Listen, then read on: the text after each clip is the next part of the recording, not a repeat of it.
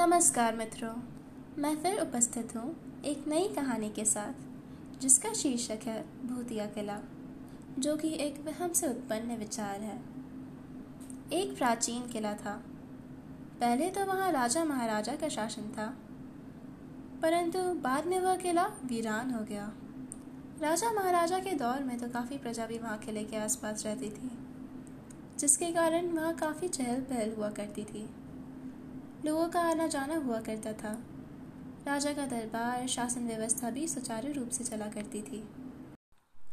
किले के पास ही एक बच्चों की पाठशाला भी हुआ करती थी, जहाँ रहवासियों के बच्चे पढ़ने जाते थे। क्योंकि पाठशाला भी किले के एक भाग में ही थी, इसलिए उसका स्वरूप कुछ अलग सा था। बड़े बड़े कमरे, कई कमरों में तो पर्याप्त झरोखे, अर्थात खिड़कियाँ भी नहीं हुआ करती थी। समय बीतने के साथ राजा ने अपना निवास उस किले से हटाकर किसी दूसरे नगर में स्थापित कर लिया। राजा जब चले गए तो धीरे धीरे वहाँ के रहवासी भी दूसरे स्थानों में आ गए। परंतु पाठशाला वहीं थी। किले की देखभाल नहीं किए जाने के कारण वह खंडहर में बदल गया।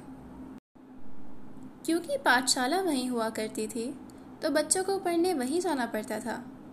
लोग किले से संबंधित तरह तरह की बातें भी करते थे, कि वहाँ तो शाम होते ही किसी के घुंघरुओं की आवाज़ आती है। कोई है जो रात के समय उस वीरान किले में यहाँ से वहाँ घूमता रहता है? पाठशाला के बच्चों ने भी यह बातें सुन रखी थी। पाठशाला का समय दोपहर से शाम तक का था। बच्चे मास्टर जी को यह सब बातें बताते थे, परंतु मास्टर जी निडर थे। वह कहते थे, ऐसा कुछ नहीं होता। कोई भूत भूत नहीं होता। एक दिन जब मास्टर जी बच्चों को पढ़ा रहे थे, कि शाम के पाँच बज गए और छुट्टी होने का समय हो गया, क्योंकि सर्दियों के दिन थे तो अंधेरा भी जल्दी हो जाता था।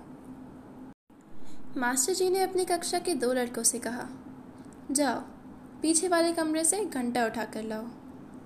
पहले के समय घंटा बजाकर ही छुट्टी होने की जानकारी दी जाती थी।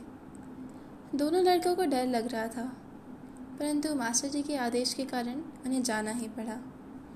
वह जब जा रहे थे, तब बीच में एक खाली अंधेरा बड़ा सा कमरा था, जिसमें से उन्हें गुजरना था।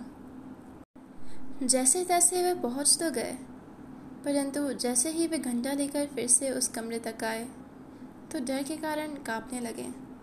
उन्होंने महसूस किया कि कोई साया है, जो उनका पीछा कर रहा है, और छन छन की आवाज़ के साथ उनकी तरफ़ पड़ रहा है। दोनों लड़कों ने घंटा वहीं छोड़ा और दौड़ लगा दी। मास्टर जी के पास आकर उन्होंने पूरी घटना बता दी। बाकी बच्चों ने भी भूत के बारे में सुन रखा था तो वे भी डर गए। मास्टर जी जानते थे कि किले में कोई भूत नहीं है।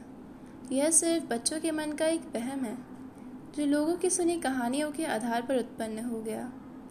परंतु, क्योंकि बात बच्चों की शिक्षा की थी और शिक्षा डर के माहौल में तो नहीं दी जा सकती।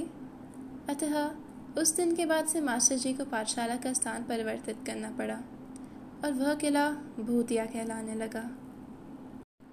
रात के समय कोई उस किले के पास से गुजरता तक नहीं था। यदि कोई किले को देख भी लेता तो डर जाता। इस कहानी से हमें यह शिक्षा मिलती है कि डर मन के विचारों पर आधारित होता है। जो एक वहम या भ्रम की स्थिति में बदल जाते हैं।